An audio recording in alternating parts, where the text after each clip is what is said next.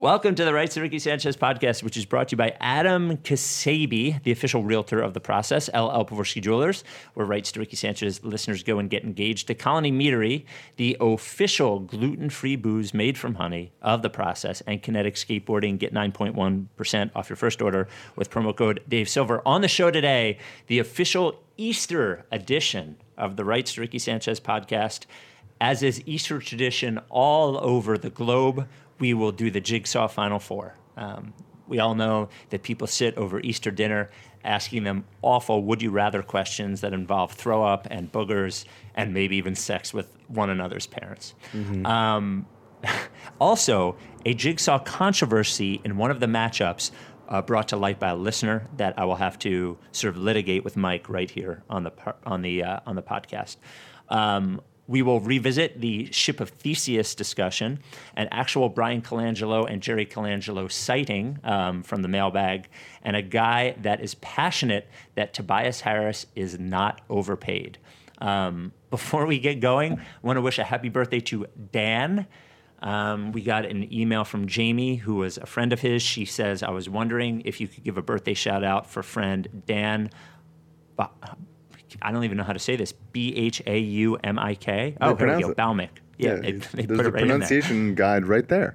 immediately after. It was on a different line. Uh, Dan Bhaumik, he, he is 29 on April 19th. He will be spending it at home. People say, unfortunately, we'll be spending in quarantine. I think the reason is unfortunate, but really, there's never been a better time in the history of man to be sitting at home with the access to every album, every TV show, and every movie at your fingertips. For sure. Uh, I would I would quibble with every TV show. Uh, Trial and Error is still somehow not available on any of the platforms. Um, Really? Oh yeah, ridiculous. Um, it's when like the studio and the network don't aren't owned by the same thing, and they just can't agree. Like the same parent company, they can't agree on Uh, terms one of and those stuff. things. Yeah. Um, and I think that's why nobody really watched the show because it wasn't available. Um, but I would also say, uh, you say this about New Year's a lot, but like you know, there's there's expectations for your birthday. You got to make it like a whole thing, especially when you're still in your twenties. Like, you know, this is a nice excuse to be like, ah, sorry, didn't do anything. Yep, can't go out. What a Can't- treat. Yep, can't have can't have birthday dinner with eight friends that only sort of know each other. Yeah. um, that break off into separate conversations. At Okay, dinner. well, we should do a Zoom or something. Ow, on my internet um, is. Ah. But thank you. No, Damn. seriously, just like Venmo me or something. yeah. um, so, well, happy birthday, Dan. Uh, introduced Jamie to the pod, so happy birthday. Um, and right after we start, right after the intro music, um, uh, I have a, a birthday story to tell. So, without any further ado, Amos and the chef.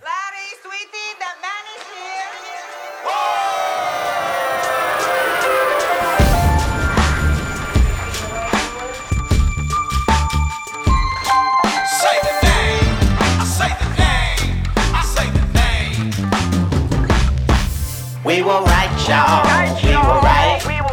Even when it went wrong, we were right. We was right, y'all. We were right. So say the name. Say the name. We were right, y'all. We were right. Even when it went wrong, we were right. We were right, y'all. We were right. So. Say the name. Say the name. Say the name.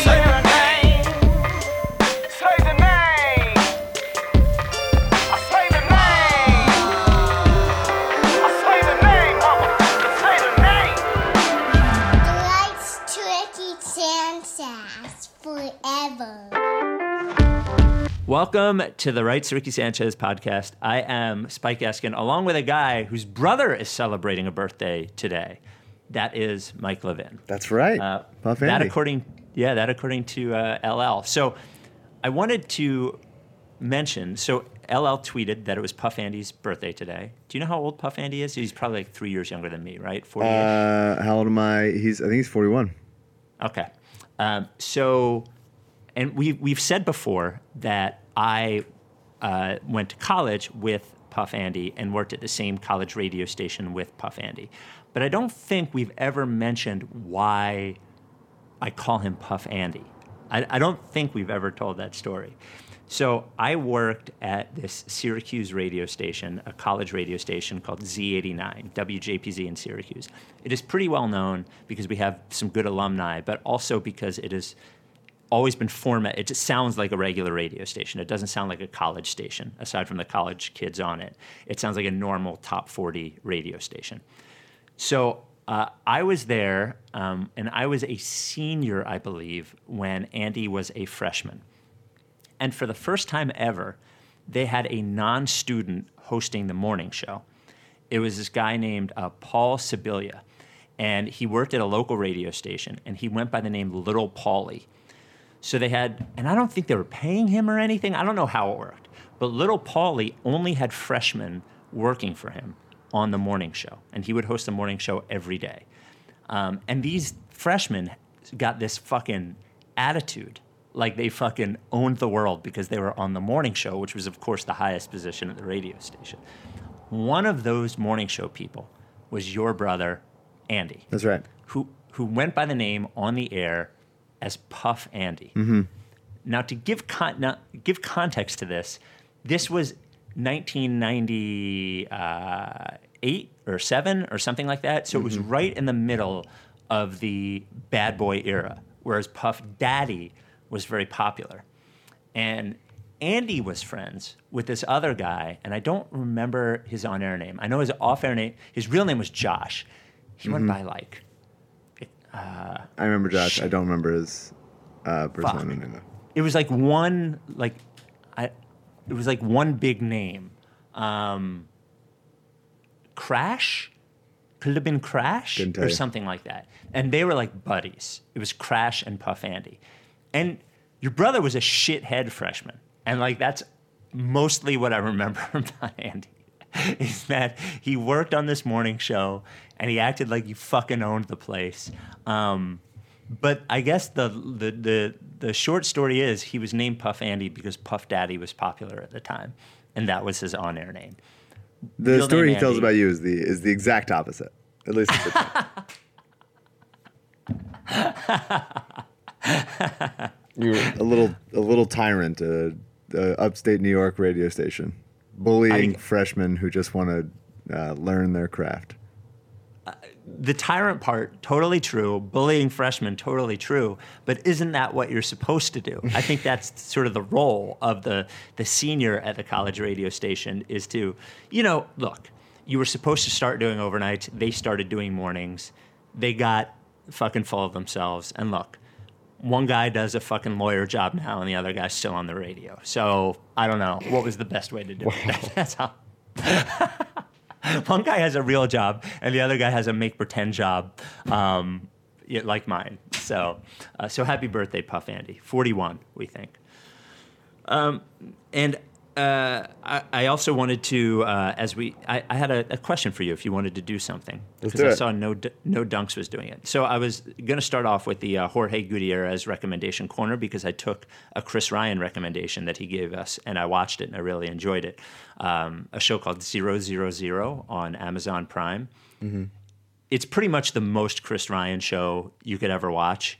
Um, it's about the drug trade. It is has a, a, a score by Mogwai, so it sounds like Nine Inch Nails the entire time. Three quarters of it is in Spanish and Italian, and there's fucking a lot of death in it, a lot of death. But I really enjoyed it. Um, but I saw No Dunks was doing like a hey, everybody watch the same movie, and then we'll talk about it on the next pod sort of thing. Do you have any interest in watching something, whether it's a show or a movie, or listening to an album and telling everyone to listen to it, and then we discuss it in a following pod?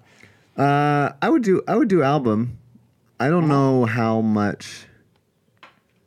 Uh, there's only I don't love talk. I there's only so many people I love talking about like TV and movies with, and I think Got it. you know, not that Sort of like, just sort of like sports. Like Yeah. I don't, yeah, you know, like Yeah. I don't. It, talking sports with regular people who aren't like way in deep is, you know, you get ten seconds in and you're like, oh god, Yeah, you gotta don't go. know anything. can't Yeah. do it. But I'll do I would do a music thing. I would I I would broaden my music horizons. Yeah, that would be fun. Maybe like maybe we all like who knows how long does this go? This could go through the entire off season. Like you could suggest an album, I could suggest one, and then we could take listener suggestions Yeah. and uh, and then we talk about it. That would be fun. I What a think that nice would be time. fun. Yeah. All right, we'll do that. Um, and I recommend zero zero zero if you if you like that sort of thing. Like it is right. Chris Ryan only likes one kind of thing. It seems like it's exactly like this. So I enjoyed it. Um, have you have you consumed anything this week? I have. We watched a we watched a show. It's only six episodes on Netflix called Feel Good. Um, and It's about this. Mm-hmm. What's it about? Uh, it's a six episode like dark comedy about like drug addiction and, uh, that the stand up comedian has, and she's queer and she lives Mm-hmm. in she's Canada she's Canadian but she lives in the UK, and it's super interesting. There's some like really like great moments and some where I was like I don't know, but it was like there's those six episode uh, like very true like true to the person that's creating them stories are always interesting because it's not always like perfectly uh, you know structured and written and everything but there's like there feels like a real level of authenticity. And it was really funny um, and, and different. Um, so i would recommend feel good on netflix. Feel good on Netflix. Cool. Um, uh, and the other thing I wanted to, and we can make they, they sponsored it before the uh, the uh, Apple Podcast five star uh, review, uh, which was always brought to you by Kinetic Skateboarding. Get nine point one percent off your first order with promo code Dave Silver. They're killing me right now with the so with this extra time on you know the extra time just sitting at home, which is not that much extra time for me to be quite honest with you. I just sat at home anyway. Um, it's not a great time to like like shop all the time, but I just find myself looking at buying stuff. Yeah. And Kinetic has been fucking deadly. They had these New Balance like 420 sneakers, and New Balance Ben from Kinetic is actually uh, vegan, so he won't wear leather shoes, which is where I'm at now. And these New Balances are fucking awesome, and they're only 420 pair, um, and they sold out right away. And Kinetic got some, but I had to really talk myself out of getting them. Um, I, I wouldn't have talked myself out if I didn't know they would sell out right away to support. yeah i but- believe that oh the uh, i also want to add obviously Yep. perfect harmony is all on hulu i keep forgetting to Yep. say that i keep writing these little notes and like say the fucking thing and also uh, i don't know when the cat i've been waiting to announce what show i'm working for uh, writing for until like a casting piece is announced but I don't know when that if that'll happen in like many months because it'd be weird to announce casting for a show that has no current ability to uh, shoot the actors.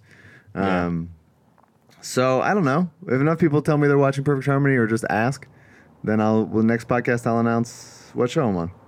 Wow, that would be exciting. why I, not? didn't- I don't. I don't think I knew it was a new show. It is I a new didn't- show. I- oh, con- congratulations. Yeah, Um, awesome. Um, well, and to wrap it up, the uh, you should on your first day back to work, you should get the Vans Slip On Pro club gear Wow. from Kinetic Skateboarding. we Yeah, only sell things now. I'm gonna See? I'm gonna do like uh, see if there's any candles that we can invest in and just sell on the podcast and, and make it like a sort of audio QVC style thing.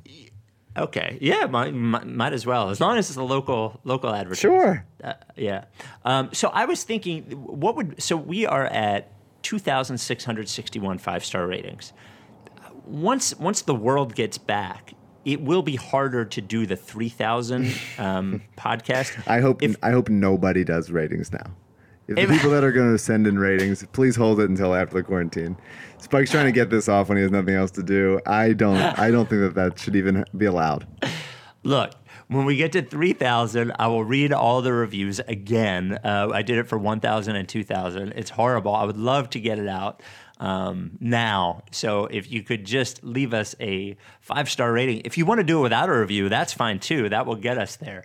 So, um, we will uh, we'll start reading the reviews on there. So before we get to the mailbag and the um, and the jigsaw final four, uh, I wanted to start it off. So I, we got an email from a, uh, a listener named Uriah, and it was a very nice email because he said that listening to the pod um, really like influenced him to write, and now he started writing, and now he's writing for the fan-sided Sixers account, and the uh, the first article came out this week, and so congratulations to Uriah, and I'm glad that our dumb I like that uh, listening to us makes people think, hey, anybody can do this, which is a, a both a compliment Yeah, and people say that about me a lot, about everything I've ever done.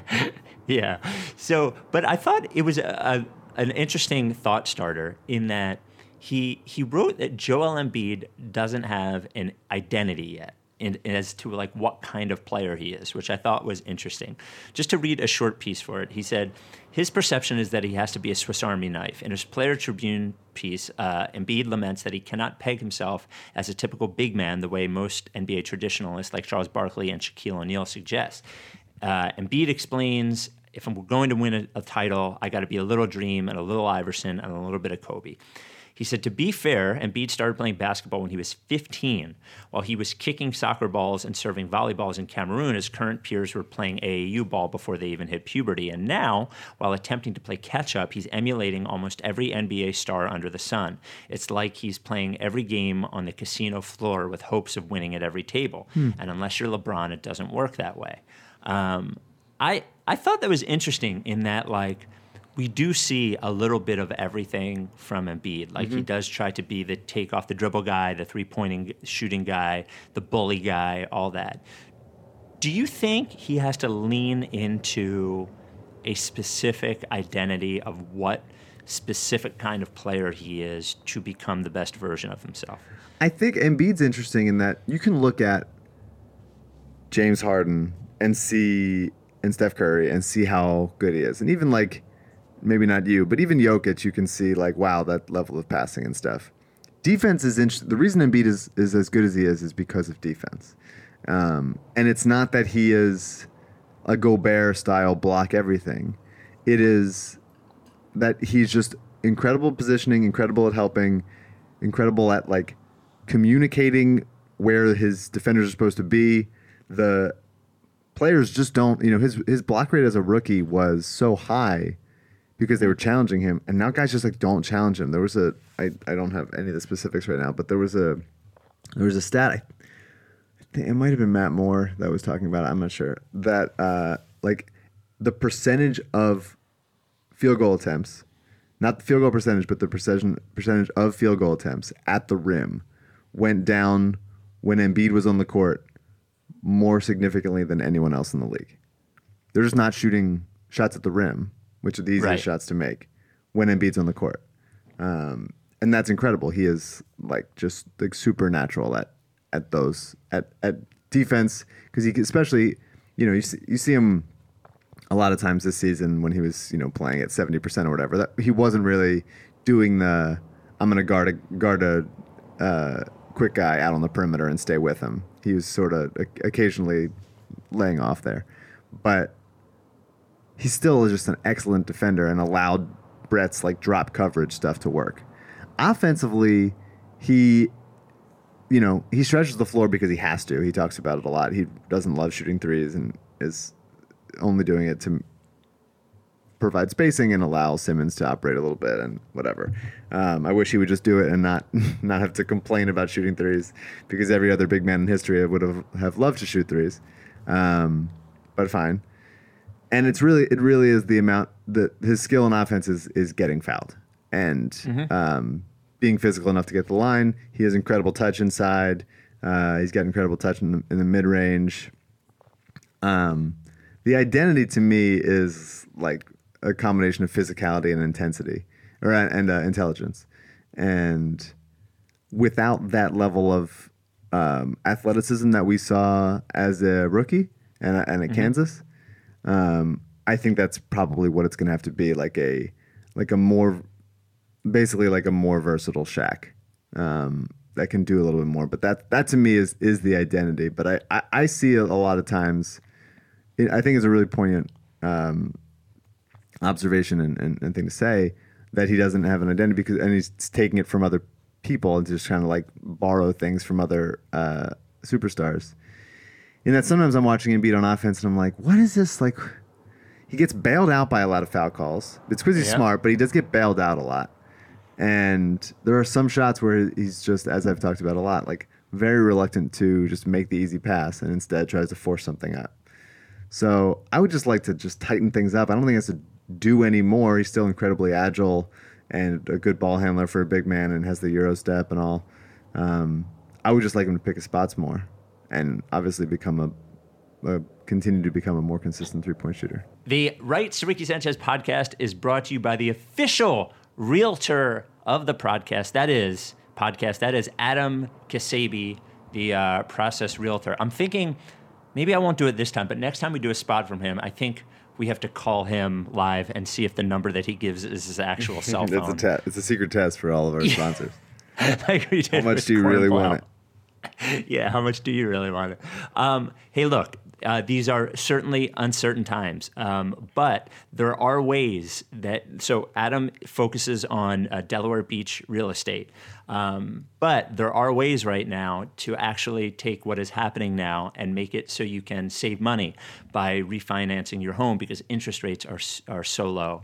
Um, actually, our friend Jason Lipshutz from uh, Billboard was mentioning that he and his um, uh, I don't think he's married. I think it's his girlfriend. I don't think they're married, but they own a home um, and they just refinance. So if you want help with that, uh, reach out to Kasabi. He is like he's not a mortgage lender, but he can help you with that stuff. He can give you advice. He can tell you um, the rate that you should get if the rate that you have right now is worth refinancing. 302-864-8643 or 302-864-8643. Or look, there are a lot of people right now who are quarantined in their home and they're looking to get out of big cities. Um, having a place in Lewes or Rehoboth or something like that where it is quiet and away from everything is, uh, you know, every time I go into the city for work, I get this intense like anxiety because of all the people around and all the buildings and obviously that's why in highly populated uh, densely populated areas it's tough look go just go get yourself a fucking beach house. Never been a better time to buy one.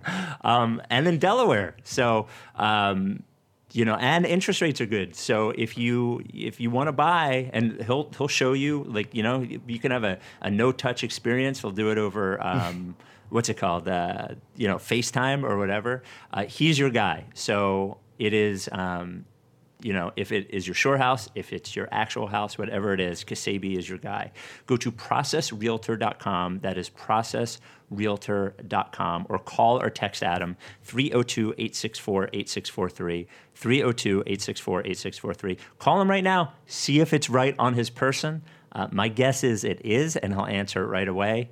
You know, just ask him what he's doing. Ask him uh, how his how his life at home is.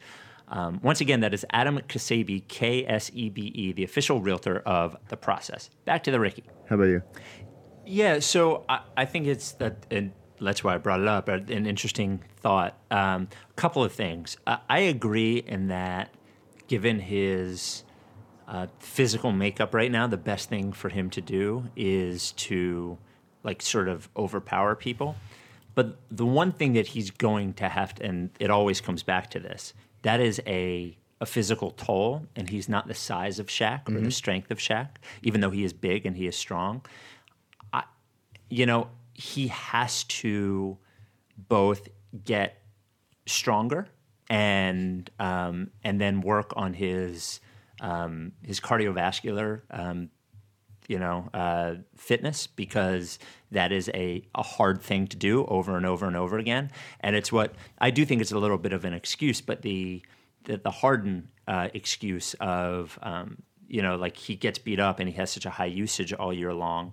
Part of that is getting fouled and getting hit. And nobody getting fouled is great because it gets you to the line but it does mean that you get hit every time. So if if that is going to be it, his fitness has to be a number one.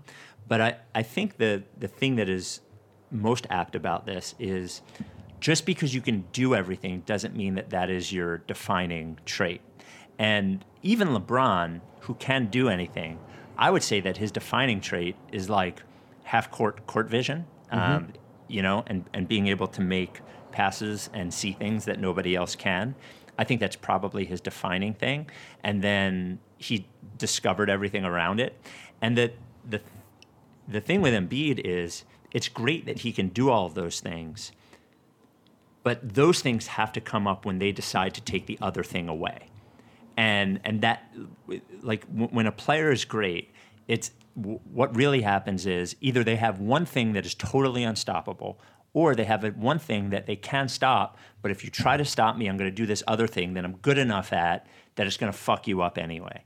And like that is what has to happen with Embiid. And I agree with you that the though I'm not Mr. Post guy, and I don't think anybody is, I do think that that part of his game, both the post play and face up from 15 feet away, um, I actually think like the prime position for Embiid is uh, receives the pass 15 feet away and can face up or back down you know fi- 14 15 feet away because his his mid-range jumper which is the patrick ewing side of him is really really really good um, and it is just good enough to where um, like a pump fake one dribble can get him in the lane and fouled and i think would open him up a lot he's it's funny, like he doesn't have a ton of low post move. He doesn't really have a go-to low post move. No.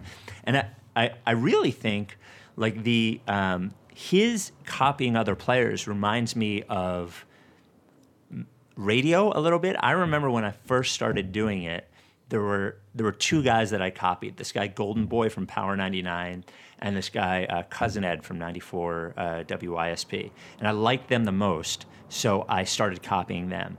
And after years of doing it, I started to discover who I was. And then I do think it is an apt point that if you didn't really discover basketball until your mid teens, you might be still in the process of playing like everybody you idolized until you figure out who you are. Yeah.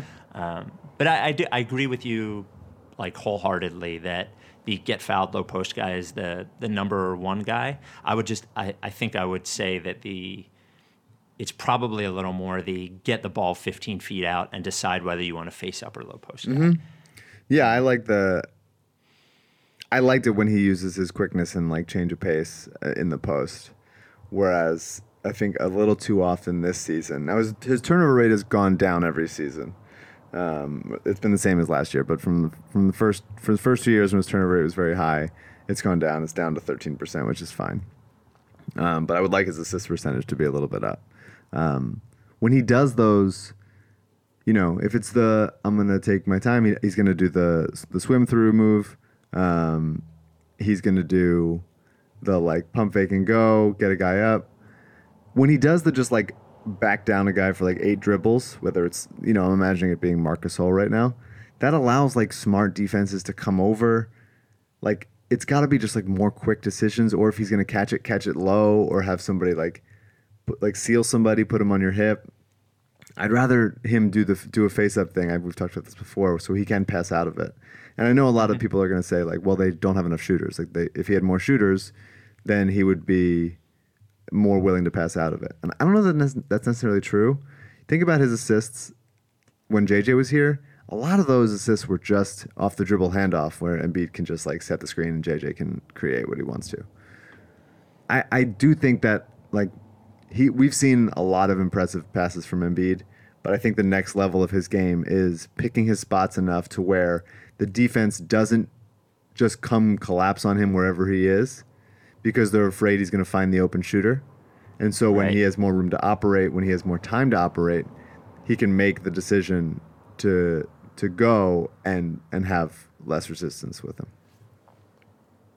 Yeah, I, I, I think it's it, was something that we we've ever we've never actually talked about, so I thought it was a uh, a good thing to bring up. And I'd I also, I'd also add, sorry, I know, I know he's only played 44 games this year, um, which maybe that's it. But his he's up to 34.8% from three on um, Mm-hmm. per 36 minutes. It's 4.4 attempts per 36 minutes, which is in line with the rest of his career. He's been between four and 4.5 all, all of his career. And obviously, we'd like that to go up, um, especially if he's sharing the court with Simmons. Um, but but 34.8% 34.8 is good. is great. Is good enough. It's great, Yeah, and he's yeah. shooting uh, two years in a row above eighty percent from the line. You cannot imagine. I mean, you could. You can do the math, but it's how what a gen what like a nice uh, safety net it is that your best player also shoots really well from the line. Um, Yeah. Because how many how many Shaq was obviously it's a different era and stuff, but how many points did Shaq leave on the board because he just couldn't shoot foul shots? And Embiid has like beautiful touch. And aside from like, I mean, he would he. I think Embiid's going to hit eighty five percent. I I think in an AU. Uh, He was he was 80 column. this year, right? he was 81, Is that- 81.4. Okay. Um, Yeah. I think he's going to get to 85 at some point and just decide to. Um, but he's really, you know, that's that matters, and I think the, the touch is real. I think hopefully we see, you know, how what a nice treat it would be if Embiid shot over forty percent from three one year. Like what? How how much would that change everything? Um, so I I I think that I think the shot is obviously we we know the shot is real. It's just a matter of for me having better shot selection and better like uh, times he's he's willing to like decide to put the team on his back and decide to just go get a bucket or get fouled or whatever it is that doesn't involve you know eight dribbles and allowing a double team or two to come over. And for perspective, per per 36, the Thibault this year was 35.2% from three um, and 4.6. So it it basically makes them similar effectiveness, and Embiid is a giant and a center, um, which I think makes it more important. So y- you say 40, but I, you know, with as many as he shoots and as many as he's going to have to shoot, and the position that he shoots them, because they're not always open. Like they're not like off the catch threes. It doesn't seem like a. Not all of them are. Um, I think thirty. Honestly, he's he's a, a click away. He's he's thirty seven percent. Oh, I'm, I mean, I'm happy with what it is. It was like what Yeah. a, like if they really, if he really starts to feel it for a season, and there's the shot's just going in at a pretty good rate, um, Mm-hmm. then that then you know guys just can't stay with him. Like he's people Yeah. are scared to play against him because he's so big. But if if he all of a sudden is like really really reliable from out there, changes the whole ecosystem. I agree. The Right to Ricky Sanchez podcast is brought to you by the Colony Meadery. Everyone sitting at home doesn't have anywhere to go, drinking alcohol, mead, one of those alcohols. Um, good news from the Colony Meadery, Mike. Um, starting this week, they finally have uh, online ordering with curbside pickup for the Colony Meadery. So, uh, which is great because uh, it, it's funny when we had Greg on, he mentioned that they ship to 35 states. Unfortunately, two of those states are New Jersey and Delaware, which being right next to Pennsylvania is kind of a bummer. Um, but you can order online and just pick up um, right outside at Colony Meadery. So you can, they are open three days um, Thursday, Friday, Saturday. 2 to 7, 2 to 7, 11 to 4. And you can either order online or you can call them at 855 632 3669 the day that you want to pick up and order ahead. So And they ship to PA as well. they do ship to PA, yes. They so absolutely was ship so, to PA. so I was uh, on a Zoom call with my friends yesterday, uh, Mm-hmm. who live in PA, and uh, I heard that and I didn't know this. I'm so surprised that my dad didn't tell me. But you, all the, all the like booze stores are shut down in PA. No, no. Okay, so I mean delivery straight to you. no, Um, I'm saying, I'm saying, Oh, in PA, yes. So yeah. which is which has always been like I know that you know this, but now living in having went, gone to college in New York and having lived in California, like we have just beer and wine and whatever at our grocery stores, and the idea that you have to go to like a specific store for that is always is, is, it Well- was always insane to me, and now it's even more insane to me. So can I make it even more insane to you? Please- so let me let me clear up because that's not totally true. So in PA now, you can get beer and wine at a grocery store, and and you every like beer distributor is open, and you can get beer at like you carry out six packs at restaurants. The the PA wine and spirit stores, which are you know run by the state or whatever, they have no beer there, but they do have wine and every other kind of alcohol. Hmm. So oddly, the PA wine and spirit stores are closed, and the liquor stores in Jersey are open. By the way, liquor stores in Delaware are open. But you can't PA, like they- apparently they're checking that you can't like drive them over state lines and stuff. it- yeah, specifically in Delaware, they were being. Um, uh, but in PA also, and as I mentioned last time, if it is a like independently owned distillery, like the one I went to in in South Philly, they're open. It's just the state stores that are closed. So well, it's anyway. Yeah, I, either I'm mis- I'm both misinformed because I that's sort of how I always am, and my friends are, and I was like, hey, you know what's open and would ship Colony Meadery. So Absolutely, I'm, yeah. I'm, I'm I'm hawking the product. Yeah, you should. I mean, yeah, you can get Colony Meadery. We had uh, two longtime Ricky listeners reach out this week. Marty, uh, Marty Teller asked me which flavors I like best, and uh, uh, who's the other guy that reached out uh, that ordered Wu Tang Cran? So look, you can get it from Colony Meadery. You can order it online, and they can ship it to you uh, if you're in the 35 states, including PA, not New Jersey or Delaware. Or you can do the curbside pickup. Um, tons of flavors, tons, tons, tons of flavors. Just go to colonymeadery.com. Marty said he wasn't too into like super sweet stuff, so I did recommend Mini Mead to him, which is like a, the raspberry blossom one, and I don't think it is. Um, it's not like super sweet. Um, all look, if you want my recommendations, just tweet at me. I'm happy to to give you my recommendations too. Go to colonymeadery.com. They have all the flavors there. Now they do have it at like most Wegmans in Eastern PA, and Wegmans does have beer and wine, and that you can purchase um, at the Wegmans. It's the state stores that are inside of the grocery stores that are not open. With That's not what I've heard. I've heard Colony Meadery is the only place to get alcohol in the entire state. it is the only place to get alcohol. Go to colonymeadery.com um, and use code Ricky for $5 off. Use code Ricky for 5 bucks off. Must be 21 to drink, though if you're in your house. No, no, no. Must be 21 to drink. Please get buzzed responsibly. Back to the pod. So next, would you like to go into the mailbag or would you like to finish up the Jigsaw Final Four? Um, How will we do the first two rounds of the final f- of uh, the final four Oh, rounds, and then keep the last ju- one for last. Yeah, I think so. All right. So, one thing I want to, a couple of things before we get to the actual questions. First of all, we did mention on the last pod you were going to be able to play on DraftKings. and I'd like to thank everyone at DraftKings, from Ethan all the way up to the ops department, for considering this for four or five days. Like, this was like a discussion for a, a lot. Um, they decided not to carry it. And the reason was, I hope I'm not, I think this makes a lot of sense. They're like, well, isn't the entire outcome decided by one person?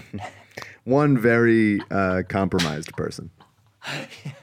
and I was like, oh, that is fair. like, can you imagine if they were having a bet on, hey, bet whether Joe Smith likes red or blue better? And we'll ask him on Monday. Um, so they couldn't do it. Mm-hmm. But there's Super Bowl the prop out- bets that are decided by one person. Not really. Sure, there are. No. Yeah, like if is are they going to call heads or tails? No, it's are they going to win? I think Or there's also is are it they going to I think there's also other stuff like that. Well, and and remember, all of those prop bets are complete. Are first of all, I, I don't know that DraftKings carries all of them. It's a lot of like offshore accounts, and they always limit the the amount you can bet on that to a very low number uh, if it can be decided by one person. Isn't there like So- what you know? Sometimes it's like what what's the first play going to be? I think it's going to be like pass Yeah. or whatever. Now, I guess the difference is is that in that situation, their actual outcome is affected by that, whereas like this doesn't affect you in the least, really, because you don't actually have to choose these things. Sure, I won't If you- magically shrink ten inches. I get that. So DraftKings has agreed, however, to do basically any kind of pool we want as long as we are not deciding the outcome. so we will do that in the coming weeks. So thank you to DraftKings for engaging in our stupidity for um, honestly, the funniest part was I said, "Hey, let's do this," and the reaction was like, "Yeah, yeah, yeah, let's do it." So it took all the way to the final step to not do it. So, all right. So we will do the first two rounds, the semifinals, as it were, of the Jigsaw Final Four.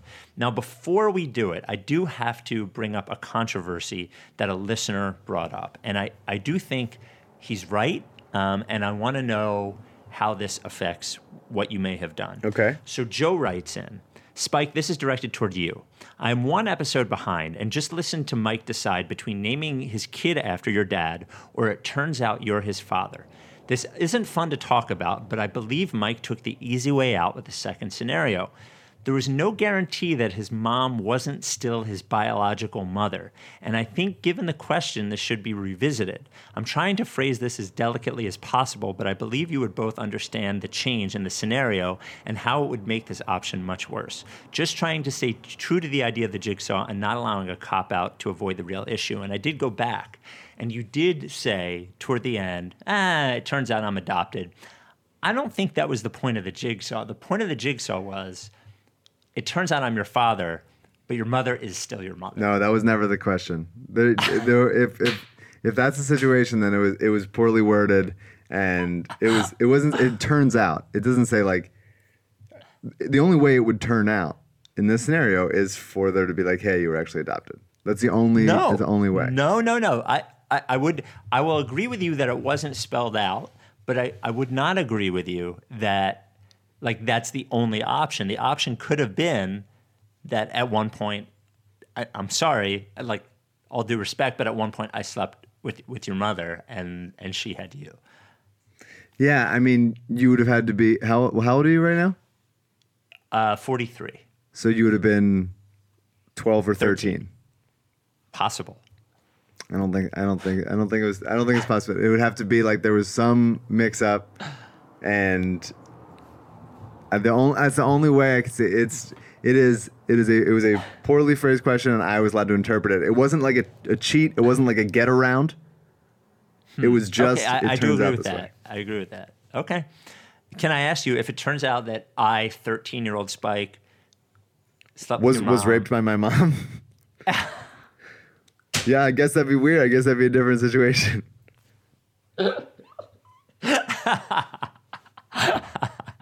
Okay. All right. On to the semifinals. The first option is you have to name your first child Howard Eskin. The second option is for one year, you fully and totally clog the toilet every time you go. So I've been thinking about this a lot. Mm-hmm. And can you confirm the stakes of the Howard Eskin thing? I don't want there to be any any uh, late, the, you know, Monday morning quarterback listener emails coming in. I would have to call my son or daughter when I, I would call like you know running around. I would be like Howard, right? Yes. Yeah. Yeah. You can't name them Howard Eskin and then call them like, Skip. like, skip. you know, skip. Yeah. Yeah. Yeah. Um, okay. And clogging the toilet is for one year. Yep. and would I be allowed to like shit in the woods? So I think that is circumventing the the um I think on occasion, but I, I don't think the practice can be completely avoiding all Of course. No, of course not. Yeah. Of course not. Yeah. Especially knowing my bowels like I do. I Yeah. don't I'm not the people that can just How often are you near the woods, Mike? I very mean, rarely. honestly. Very rarely. It would really it would really require a lot of life changes in, in some respect. Um, but yes, knowing the the people that can only poop at home, um, I don't understand it. I envy it. it uh, good for you guys. Um, that's not me. Uh, so it wouldn't be even if I had access to woods at all times uh, at home. I wouldn't be able to uh, do that every time. But it's just a matter of could I get could I get away with some of it, you know? Yep. But it's only for a year. It is only for a year. Um I mean it sounds like probably seven hundred shits at least, maybe a thousand. Yeah, I would say 700 to a 1,000 shits. I would say that over the year, I would uh, train myself to be very regular, whether that's with some like fiber pills um, and, and avoiding spicy foods and trying, you know, the things that, that irritate my stomach, um, which I still eat now because I enjoy it and then just suffer the consequences. Um, I, for a year, I will I will choose uh, clogging the toilet every Wow. So I'd also get good at unclogging a toilet.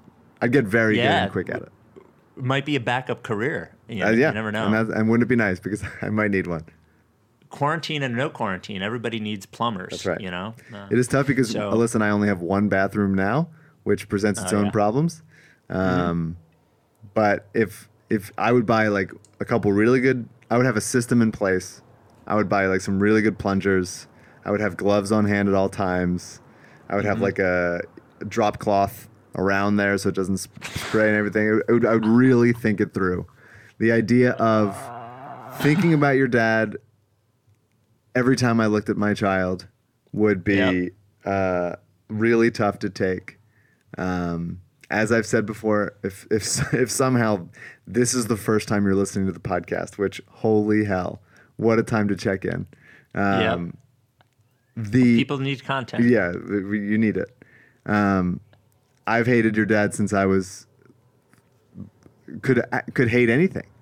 Uh, Listening to him on the radio and just the idea of it was a bonding experience between me and my dad is how much we hated listening to your dad on the radio. And so the idea of having a child that I presumably love more than anything else in the world, and I have to I have to name him after someone that I have never liked even for a little. That that's tough. So that's why uh, uh, naming my child after your father advances to the finals. So you have to name your kid after Spike's dad moves to the finals. The other finalist, and then I'll announce the listener, um, the listener results as we posted them on Twitter this morning. The other finals, you lose ten inches off your height, or for ten years, every joke you hear is genuinely the funniest thing you've ever heard. Okay. Again, I'm a comedy writer. That's what I do for a living. Um, Being here, every joke being the funniest thing I ever heard would be an untenable situation. Um, Yep. It is only for ten years, which I tend to think, as far as like, am I? In my, I th- I don't think I'm in my comedy writer prime yet. I don't think I, I hope I'm not there because if this is the best it gets, then then I might be in trouble for, for the long term. Um, so I, I think that I'm on the on the cusp of hitting of hitting a prime as far as as writing and pitching jokes goes. Um, but so ten years would be tough. But the mm, the losing ten inches off my height now. Now that I'm in quarantine and I have a mini basket set up in my living room, um, it is too low. So the ten inches might help there if this is the only basketball I ever get to play again. And my dad also reached out to say that there was a real possibility that I was only ever five one, and because of um, grandparents and uh, short side of the family, um, my dad is. I'll say, I'll tell I'll say my dad is five ten and a half, um, and he might get Ooh. angry with, with with that. Although he has shrunk uh, as as he's gotten older. Um, yeah, I was gonna say that it actually seems generous yeah, to me. But he goes down. He goes up and down. Um, Yeah. But he plays bigger on the court. He plays. He plays bigger. They. He, he probably plays like he's six two. Um, and uh, and so there was a possibility it could have happened. And so there there are. If we subscribe to other worlds theories, and I am listening, I am watching Devs right now, so that's very top of mind. Then there is a- Somebody uh, somebody tweeted at me to watch that uh, based on our other worlds conversation from the the last Right. pod. Uh, the last episode of Devs, the most recent episode of Devs, is one of the most intense viewing experiences I've ever had. The Hmm. episode seven. It was, I was high, so that could have contributed to it, but it was Mm-hmm. across the board just an insane. A lot of high talk lately. Yeah, why not? Our, uh, What are we doing? We're sitting I- around. yeah, I did send you the picture of the ghost. I turtle, did. That by the turtle was ridiculous. So there's a chance that I would have been f- five foot one anyway. So in an alternate Uh-huh. timeline, I am. So I will choose losing ten inches off my height and figure it out on the basketball court and use it to my advantage. Wow, I'm I'm uh, I'm glad you chose that because that feels like the right choice. So the finals are set. Every joke for ten years is genuinely the funniest thing you've ever heard. Versus you name you have to name your first child after my father. Now Should we milk this the- thing? Should we do it? Should we send do the do the finals in the next one? No, I. It's taken us so long. What else are we It's doing? like six weeks. I mean, I don't know. We'll, we'll decide at the end. Okay. I, I will tell you that the from the listeners, um, naming your child uh, after Howard Eskin did make the finals, and losing ten inches off your height did make the finals. Oh, interesting. So, yeah. Now remember, most people aren't comedy writers. I, I also would say, i- uh, for the funniest joke thing, if every single joke that I heard, even the smallest joke, little half joke, was the funniest thing I ever heard, I would go insane. Like within like a Yeah. week. Yeah. Maybe right? less. It doesn't just affect comedy writers. Yeah, it that would drive everyone. me. That I would be like Joker level, like out of my mind. here's here's what I want to express to people. I want you to think about the funniest your reaction to the funniest thing you've ever seen because the, the funniest thing I've ever heard, I reacted by laughing so much that like I wanted to throw up. Like I I couldn't breathe anymore, my face hurt. that's the level of laughter we're talking about, and that is really intense. and I've I and mean, I've I've a- touched on it just from a comedy writer perspective, but that there is like that would be an unhealthy level of things. That would be like psychiatrically Mm-hmm. like committed. Yeah, I agree. Um, all right, let's get to the mailbag. The 50% basketball mailbag. Remember, if you're going to send us an email, 50% basketball, 50% non basketball, rights Ricky Sanchez at gmail.com. This comes from Max. Uh, quite an honor for Max.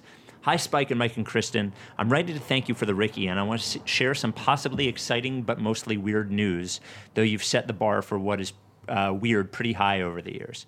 I'm a dedicated Ricky listener. I listened to the very first episode of The Ricky while on a Bolt bus from DC to New York, taking a weekend trip to get some space after being dumped. Okay, we only went on a couple of dates, but I was young and I didn't have many romantic partners, so to me, that felt like getting dumped.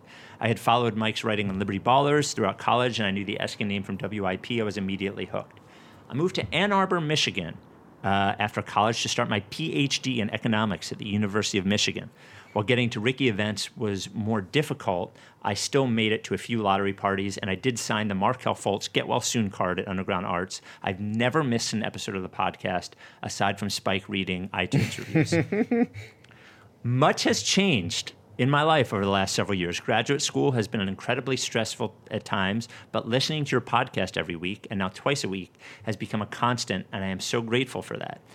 I recently defended my dissertation, which focuses on evaluating public policies and child welfare education and employment programs, and I am thrilled to move back to Philadelphia later this summer.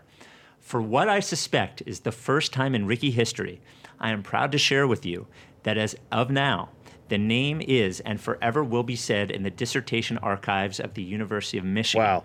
Check out the acknowledgement section of my dissertation, which he did attach. So thank you both from the bottom of my heart for all the happiness, frustration, and joy that you've brought uh, to my earpods over the years. And uh, like you said, the title of the dissertation is Advancing the Opportunities of Undeserved Students Lessons from Child Welfare Education in the Labor Market. Under un, underserved, not undeserved. Underserved. That would be Uh, different. right. That'd be different. Oh, I said undeserved. Yes, underserved. Yes, I'm sorry. And um, the from the acknowledgement section, a variety of outlets have provided much needed relief from the stressors of graduate school, which in turn has my, made my research stronger. Yet none was important as the rights to Ricky Sanchez, Spike Eskin, and Michael Levin's podcast, and my subsequent conversations about it with Tim Parisi have been a constant source of happiness in my life since the process began several de- decades ago. And even getting a a very esoteric joke that the process began several decades ago into there is impressive. Yes. Uh, incredible. So thank you, Max. Our first mention in a dissertation, as far as I know, a, a PhD level dissertation. So we will we will post that on the uh, Ricky Instagram. Thank you, Max. He says, I end with one basketball and one non-basketball question. Basketball. Assuming Brett gets fired this offseason, leaving Joel as the only remaining Hinkie era member of the organization, can you revisit the ship of Theseus metaphor? Is it still the process? They have done such impressive work trying to destroy this fucking ship. Mm-hmm. Just Should we very quickly go back to what this is just for a second? Yeah, do it up. Because so we had Sean Carroll, who is a uh, theoretical physicist on the podcast and from Philadelphia and a Sixers fan on the pod, I think three years ago during this summer. you wouldn't be surprised to know it was an off-season podcast. Yeah, but it was cool. And our off-season podcasts are much like these. So we had Sean on, and I was reading his book, and he talked about the ship of Theseus, which is a thought experiment that basically talks about a ship, a boat, and you rep- one by one you replace every part on that boat. At what point does it stop becoming the original boat? Like, at what point is it still Theseus's ship? And we asked Sean about that regarding the Sixers team. At what point would this stop being our team? And I believe at the time, and you can correct me if I'm wrong, or some listener, or even Max, I believe at the time we said Embiid was as long as Embiid was there, then it was still this team. Mm-hmm. What do you say now? I, I mean, I'd agree. I think the the like most important parts of the boat are still the boat that we took off mm-hmm. on. And and even though like you change the you shut you know shuffle the deck chairs and you you know get new siding and you change a couple and you know refurbish a couple things and sometimes you make it worse sometimes you make it a lot worse uh, sometimes you change the captain and the captain is actually like a, you know eight captains and they're all like making the same decision but in wrong ways. Um, I do th- I do think it's still the process even if Brett's not there. I, I would say I would say there's a version of it that is a that is pivoting when it's not Embiid and Simmons, because I still count Simmons as part of it. Um, there's actually an article that I think it was Derek that wrote in the in the Athletic about what if the Sixers drafted Porzingis over Okafor, uh, which we wanted Yeah. them to do at the time, um, and uh, it- there's a world where Porzingis as a rookie was hashtag too good, and the Sixers didn't get Simmons. So I I I think Simmons is better than Porzingis. Although if if it was Embiid and Porzingis plus Hinkie, maybe that'd be a different story. Um, Anyway, so I still think it's as long as it's Embiid and Simmons, I think it's I think it's us. Um, if it's Embiid and like Jamal Murray, then I don't think it's the process anymore. You know what I mean? Does that make sense? Like I think I, it can't just be Embiid, but if but if it's Embiid and Simmons, which I think it is, um, and Korkmaz, no, um, then I then I still think that as long as we're here and Embiid and Simmons are here, I think it's I think we're still we're still in the process era, even if it's the like, you know, um, decaying process era or the like, you know, uh, just before the final collapse, last gasp. Can I ask an insane question, yeah. but though predictable question? I can't even believe I'm saying this, but we're an hour into this podcast and they haven't played basketball in five weeks. So if you're still here, this is not surprising. to, to what extent, like, does it matter that we are still here? Interesting. Um, this whole thing, not just us, but I, when, when I say us, I mean we as like, like the the community that because it's this isn't Sixers fans per se. There are many, many, many Sixers fans that have nothing to do with all of Yeah, of this. course. So, so at, at what point does this become like a significant portion of? Because what I would say is, on on some level, and I'm one too. I've I've felt more separation from the team than than you have, certainly over the last few years, as they've gotten rid of more and more people. Like it's been harder, I would I would say, for me to latch on to the new people. Um, like because what I would say is, if they win a championship, even if they trade Embiid for something else, uh, we would still take credit because we would say that the only reason they got those players is because of the original thing. Of course. So I don't think it's So the same I shit do- though. If that's the case, I think that you, we can Yeah. say like contextually, like this led to this, which led to this, blah blah blah. But I, I also, I think that the the spirit of the question of like, are we doing it with our guys? And Mm-hmm. I think in this, in as far as like who's still on the team, I would count our guys from the onset as Simmons, Simmons and Embiid. Uh, I I would I'll give you Korkmaz. I might even give you like Mike Scott has worked his way into process lore despite the fact that he got here way after. right, But uh, yeah, I I think I think as long as it's Embiid and Simmons, it's still, it's still the same ship. Yeah, I, I would I would really only say Embiid to be honest with you. Um, I would say Embiid. You know, um, so uh, the answer is yes, but hanging on by a thread. I think that's what it is. I think we're I think our, on And- our job or whatever we're doing here, and along with the people that are like you know on board, uh, is like you know holding them to account, and you know Mm-hmm. whatever the dumbest version of speaking truth to power is, and being Yep. like, hey, remember why we fucking why we're here in the first place and what we expect, not just like you can't just. I mean, they have, but you, you can't fully fuck up everything and, and get rid of the, you know, go back to the Ed Stefanski fucking push hard for that seven seed years. That because that's not good enough. That's not what we want. We want championship. So uh, Max's non-basketball question is: uh, You've had a billboard outlets uh, written on in the Sixers practice facility, and weddings all carry out the Ricky lore. Uh, and now a PhD dissertation says the name. I, now I, I read this question in advance, uh, so I have my own idea. What would you like to see next? Uh, and at this point, would anything surprise? you? Funeral So when you say funeral, mentioned in the eulogy? buried in a Ricky shirt. Oh, but that already happened. It did. A, a uh, uh, God bless his soul. AU's dad was buried in a lottery party. Oh shirt. my god. Yes. I forgot about that shit. That's really. That's why we brought back the lottery party shirt. Uh, like that's why we brought back the names on the back shirt. Now, to be clear, and AU was very clear about this.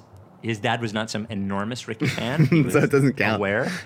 yeah, but but Sixers was a bonding thing between them, and he was buried That's in right. lottery Of course, shirt. I remember that. Yeah. That was. Yeah. It's very touching. Okay, I didn't have time to think about this. You go, you do yours. Yeah. Uh, so mine is, is actually sort of connected.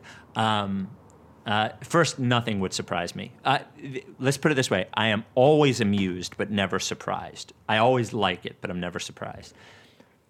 I want to be named, not that anybody has to leave us money, they could leave it to charity or something.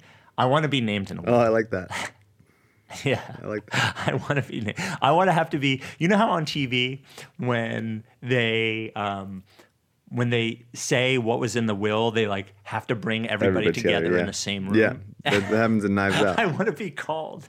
I want to get an email. Yeah, it's very good. They have to be somewhere on a Thursday at two o'clock to, to be there at the I have to fly home. Everyone's like waiting for me to arrive. Yeah. I'll I'll So I'll, where- I'll jump on with that. That sounds nice. Okay, all right. Um, and uh, and a rest in peace to AU's um, to AU's dad. Um, genuinely, like what a. I've been to a lot of funerals, but the one for AU's dad was was certainly like, boy, they fucking love that dude. Um, and hearing the way everybody talked about him was it, it's sort of like I think I mentioned this at the time. It made me want to be a better person so I could be remembered in the way that his dad was. Um, this comes from Tristan. Which player, um, this is the basketball question, which player should Brett lock down with in order to have the biggest impact on the Sixers team success whenever basketball is, is back? And he says it can't be Ben or Joel. They're road tripping and or gaming. There's a couple interesting here. I mean, like there's there's the argument for like Tobias, so he figures things out, and, and because he's you know he's getting paid as much as he is, so he's as important. Mm-hmm. But I think kind of Tobias is is locked in and is who he is, and will continue to get Agreed. minimally better incrementally. I wonder if we're going to wind up on the same person. I'm gonna say Shake. Oh, and what's he going to tell him? He's gonna apologize every fucking day for not playing his ass. Nah, I disagree with that, but that's that's fine. and But and I'm- just I'm like you know because I think Shake is excellent and on a Mm-hmm. very team friendly contract, and if Shake can be the guy that he has been the past, uh, what what is even his time at this point, but you know, twenty games, fifteen games, then I think the Sixers are in excellent shape, and so Brett needs to commit to, you know, Shake being Shake.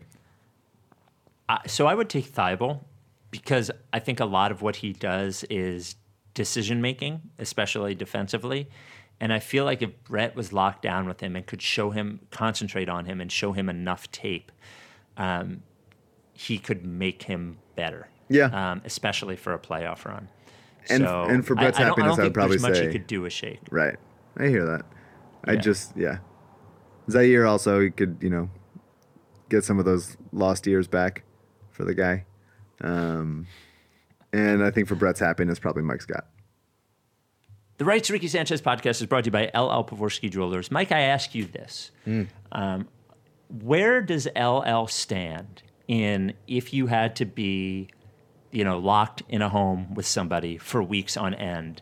Where would LL fit in the rankings there of Rights Ricky Sanchez, like sort of sponsors? Of the sponsors Yeah. at one. Yeah. What's that? Tied at one. A tie at one with everyone? Tie at one. You're not gonna What do you not think- gonna discriminate. What do you think he would be like as an everyday at home type guy? Well, Can't leave the interesting. house. I mean. LL. I think LL is a. Um. Oh, it's early for me. I think LL is a. what kind of word um, are you looking for? I can help you. No, the word is what I'm. Be- the words are what I'm best at. Uh, Mm-hmm. Um. Hmm. When you like uh, an extrovert, that's it. And Yeah. um, I think that he, when he's out, when we see him out, he's like doing the out thing. But even extroverts still need to like wind down. And I really Mm-hmm. wonder what like LL off is like. Is there just Yes. like a button? Like, is I've- he just I've- like sitting, sitting straight?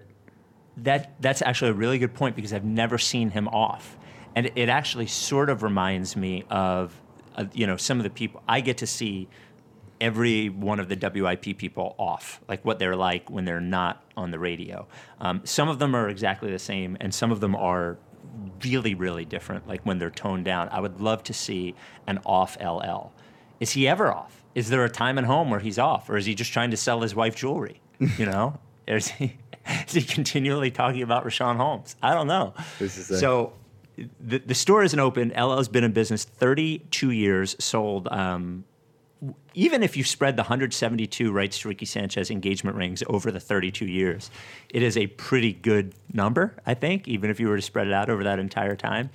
Um, and he's here to help you even if uh, you're in your house and you can't come into the store. If you go to llpavorsky.com or if you just send him an email or shoot him a tweet, um, he will take care of you. And uh, you don't need to be there. He can ship it to you. He has shipped, he shipped some of the auction items like immediately from the uh, from the Zoomathon. Good dude, uh, and find out. See, call him so many times. See if you can get him in an off moment. Um, don't call the store. Just send him an email at llpavorsky.com or send him a tweet at llpavorsky. Always supporting our charities coded by kids and the Providence Animal Center. LL Pavorsky Jewelers. You can take off your jewelry, but you can never take off LL. Back to the Ricky. Uh, and non-basketball question, um, and I haven't thought of this actually. Who, uh, this is a good one for you, even though you don't like talking about um, basketball with uh, or, or um, TV with uh, with me or anybody who isn't working in TV. Who is your favorite comedy charac- comedy character duo? As in the two characters from a TV series or movie that have the best comedy chemistry.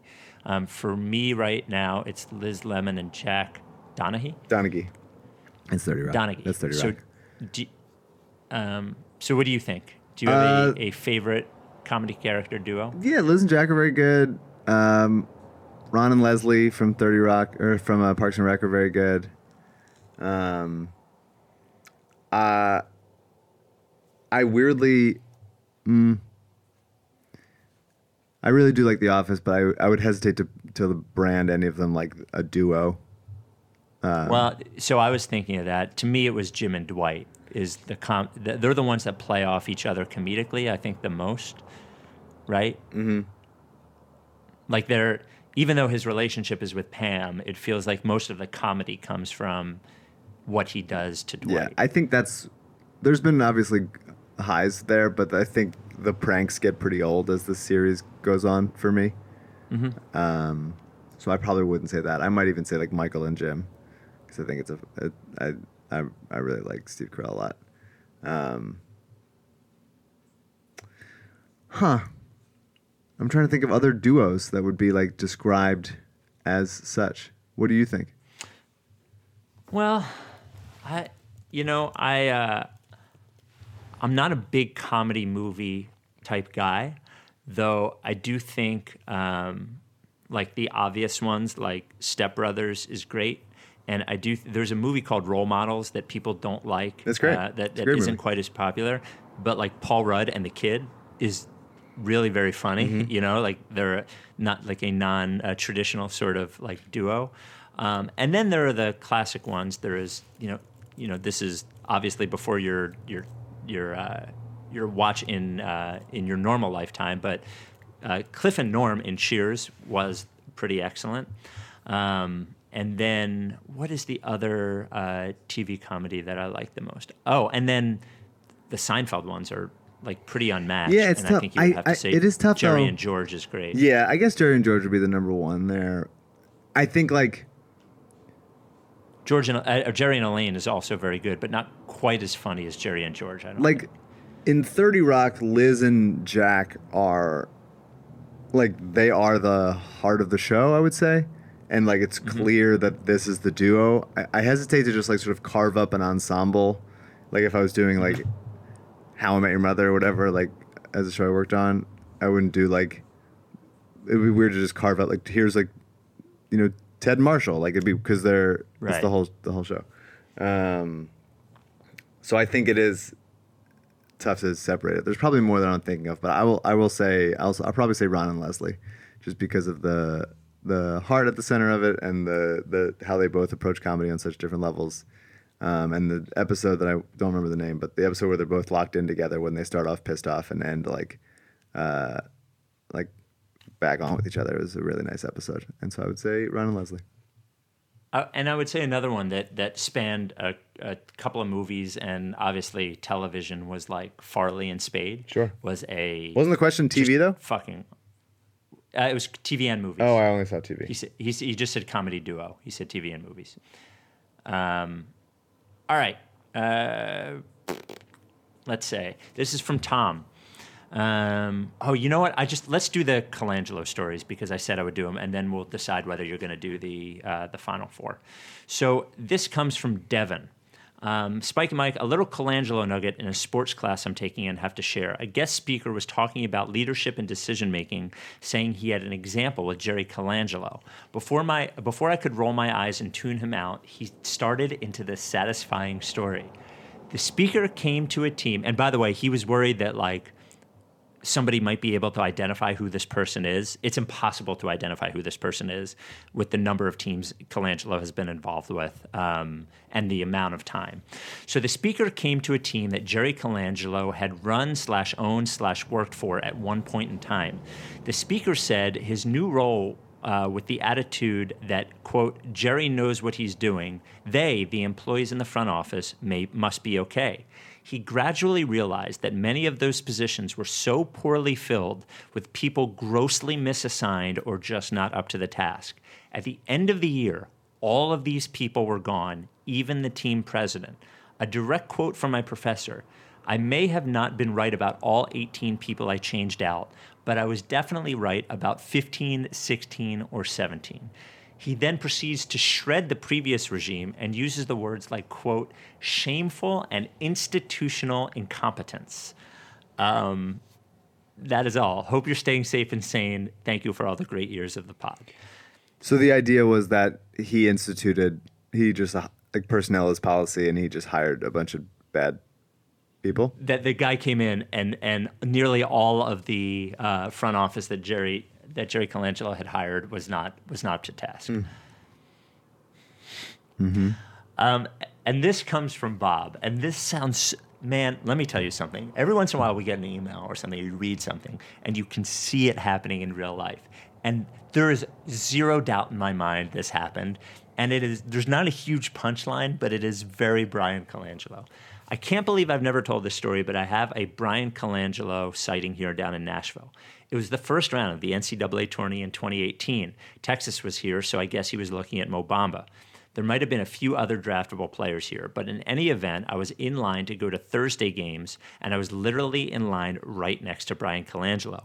He had on a suit, a ridiculously large collared shirt, fancy shoes, Italian, I'm sure, and I'm looking at him knowing I know I know this guy. It finally hits me, and I say, Hey, are you Bryan Colangelo?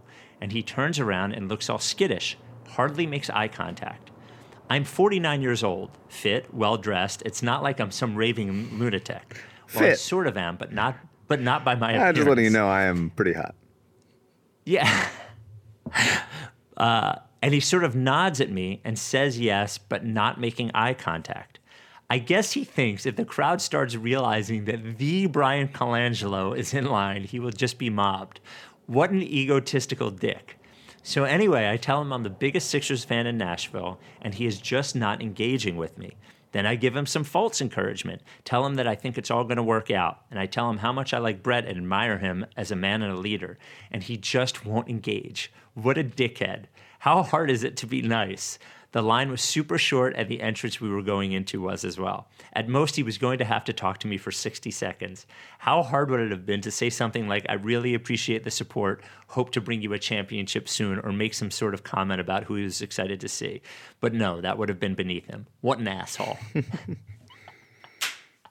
um, it did remind me of the Josh Harris story um, Yeah. that when, when Josh Harris wouldn't admit to being That's Josh right. Harris. Yeah. Um, and then he goes on to argue that um, Tobias Harris is not overpaid. Uh, so here we are. We're coming to the end of the podcast. Um, and I ask you, do we do the finals of the jigsaw right now, or do we wait till the next? I think hold. We got time. We got time to fill. I want to sit with it. I don't know what I'm gonna pick. Genuinely.